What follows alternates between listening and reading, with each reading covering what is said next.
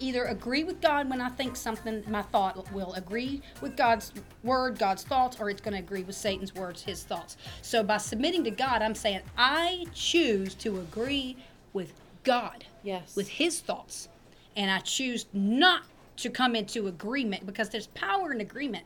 right. There's power in unity. There's power in agreement. So I choose not to come into unity with Satan. I will not come into agreement with Satan. And so that's what you're doing when you submit to God and when you when you get your thought life under agreement with God and you're no longer in unity in, in thinking along the lines and believing with Satan's lies, then you can look at the devil after that and you can say I resist you Satan, now flee from me Right. and you can rebuke the enemy once you don't agree with him anymore. You have to come out of alignment of agreement with him in your thought life. So you can take when a let's say uh, you know you get bombarded with uh, lustful thoughts. You know you, you you're walking through the mall and you go by Victoria's Secret. You're a dude, right? Or and you you look over and they have that stupid posters you know in the window you mean you can't go anywhere and you see it, that and you see that that poster and all of a sudden lust hits what do you do uh-uh i'm not coming to agreement with satan. I will not think your thoughts. I will not agree with you satan. You turn away. You don't even stare at it. You look away and you say i resist you satan. I rebuke you. Now get out of my mind in the name of jesus. I'm not thinking thoughts that are impure. And just like that satan will leave. Right. even if you do it out loud, who cares if somebody around you thinks you're crazy and hears you? Kenneth Hagin says it like this. You cannot let your mind wander off anywhere you want it to and expect to have peace. Wow. You have to shut your mind to Satan and his suggestions and keep your mind on God and his word. That's so good. Yeah. Yeah, because when you let your own mind do everything, it's bound to end up a mess somewhere. So, you know, now we know that the battle of the mind, um, that the mind is where the battles are taking place. So, any unrest or fear or the lies, um, you know, and that can be from the wounds of our past. Um, and you take you told us to take time to repent um, of insecurities, ask for forgiveness for believing those lies. Um, I think it would be important to kind of point out, you know, not repenting that that happened to you. You know what I mean? But repenting for believing the lies that what they did do to you was Yeah. true. Yes. And Yes. and so um and ask for God to renew your mind, you know, by reading the word. Yes. Uh, so once we kind of understand all that, as a recap, what's the next step for us when you know we want to be free, we want peace, we know that we have to repent for any insecurities that we have, ask for forgiveness, and getting the word in us. What's the next step Yeah. once we realize this? Yeah, so you, you, you yeah, you know that the mind is the battlefield. You've cleansed your mind, you've repented, you've cleaned all of that out for believing in all the lies of the enemy, and you've washing your mind with the word of God and you're renewing your mind with the word of God. Then what's the next thing you do? You have to guard your mind. Guard your thought life. Listen to me. Satan shoots fiery darts at us 24/7. He don't stop. He does not stop. You think, you know, you overcome victory in your thought life with one area, and then all of a sudden, out of nowhere, boom, you're hit with something else. Mm-hmm. It, it, and Psalms 91 talks about the fiery darts of the enemy, the terrors by night and the fiery darts by day. He is constantly launching attacks at us Right. that, that kingdom of darkness we, we there is a war ephesians chapter 6 that's why we're told to put on the armor of god every day. You have to guard your mind. Proverbs 4.23 says it like this keep your heart with all diligence for out of it spring the issues of life. Out of your heart. Look how connected the heart and the thought and the Oh, mind yeah. is in your thought life. Out of my heart springs the issues of life. What issues in life are you dealing with it comes they, spring Right. what the things that you're dealing with the things that you're facing and your attitude and uh, it, what you're dealing with in your soul and your spirit it's all springing out of the issues uh, uh, of from where you what you had in your heart Right. it's coming from in here uh, Keep your heart with all diligence. Proverbs 3 5 says, Trust in the Lord with all your heart and lean not on your own understanding. You have to guard militantly, Yeah.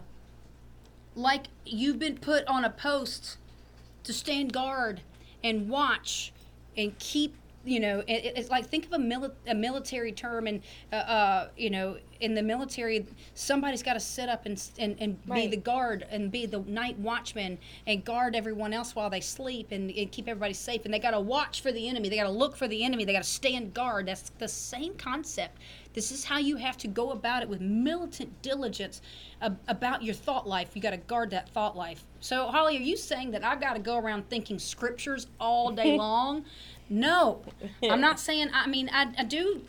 When something comes at, in, in my mind, or a problem hits, or you get bad news, generally, honestly, my first thought is, what does the Bible say? Right.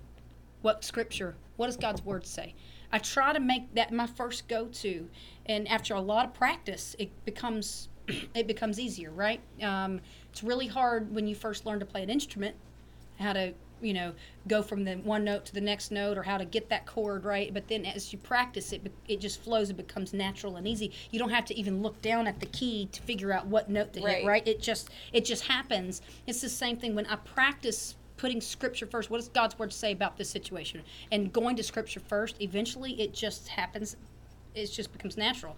So but i don't sit and think about scriptures all day long but what i do is i guard what i let in my mind Right.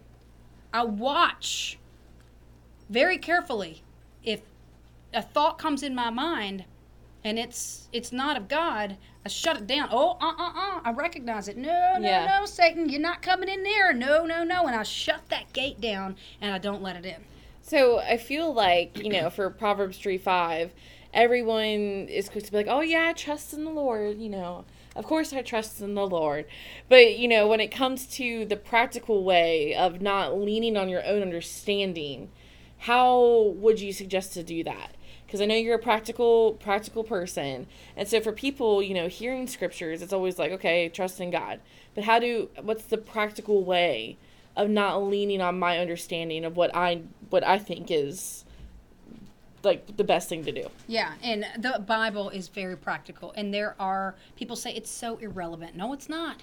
I'm gonna I'm gonna sit here and show you with Philippians four eight. It gives you practical steps. It gives you a way to measure your thought life and how to keep the enemy's fiery darts out of your head. Mm-hmm. Philippians four eight says to fix your thoughts on what is true and honorable and right and pure and lovely and admirable. Think about things that are excellent and worthy of praise. So, Philippians 4 8, we are given eight criteria that every thought needs to be measured by. If it doesn't fall under any of the eight criteria, then it's not in agreement, in agreement with God's word and it's not God's thoughts. Yeah. And you shouldn't think about it. You shouldn't let it in your mind.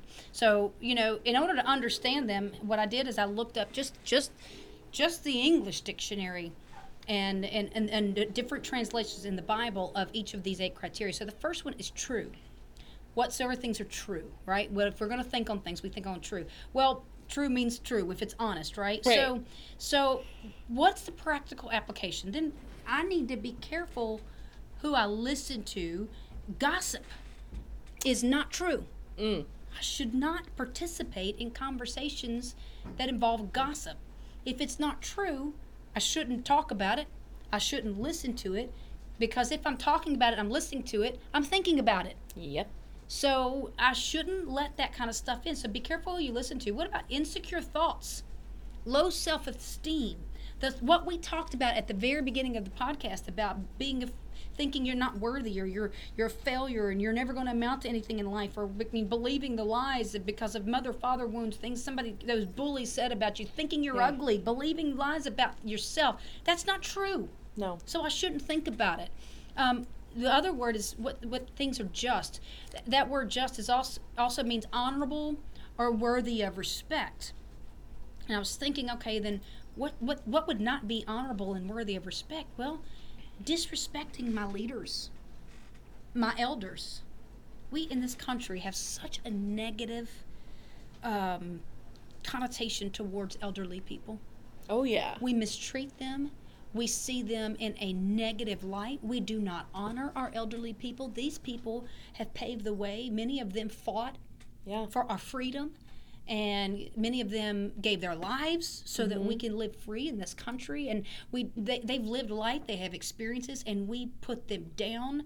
Uh, and you know that's not having any kind of thoughts that would be disrespecting toward our elders disrespecting towards our leaders whether they're leaders in our church leaders in our country out here bad mouthing the president, whether you like him or you don't like him, whether you're for him or whether you're against him, or any of your, your governors, any of our political leaders, we shouldn't be thinking and having disrespecting thoughts or talk, disrespectful conversations about them because it's not walking in love and it harms us when we do that. Um, our church Wow. bosses, our bosses at work, our church leaderships, our pastors, thoughts that degrade and put any of these people down thoughts that are disrespectful. That's not thinking just thoughts. We should shut the gate Yeah. and push those conversations, those words, and those thoughts out. Right. I know you're sitting over here making all kinds of faces, Sarah. no. I'm good. Whatever things are right. So I love this one because th- what this means is right and confirmed by God's word. Remember those two categories? It either falls in agreement with Right. God or in agreement with Satan. Can you back that thought up with scripture? Mm. I don't care what the thought is. Can you back it up with scripture? Can you line it up with the word of God and support that thought? If you cannot, psh, out. Cast it out. It's God, it's not from God. It's coming into agreement. You're coming into alignment with Satan. Yep. If you think of anything that doesn't that cannot be confirmed by God's word. That's and then here's the next one pure and wholesome. In America, one of our strongholds is lust. And it's obvious because you can't go anywhere. There Yeah. are billboards, there's pornography, it's all over the internet, it's all over the mall. Soft porn is everywhere. You can't walk into Hollister. You can't go anywhere Right. without seeing something, you know, I, you know, I don't even like to go by Victoria's Secret. I get disgusted by the soft porn that they put up in the in, in, in the windows for your four and five year old and six year old little boys have to walk by and see this. No wonder why we've been inundated with impurity. Our TV shows, there's so much out there. So if pure and wholesome, if a thought is lustful or you know if it's pornographic, if uh, uh, if it's sexually perverse, Yeah. if a thought, what about this? Not just what, not just think, thinking sexually, but curses Mm-hmm.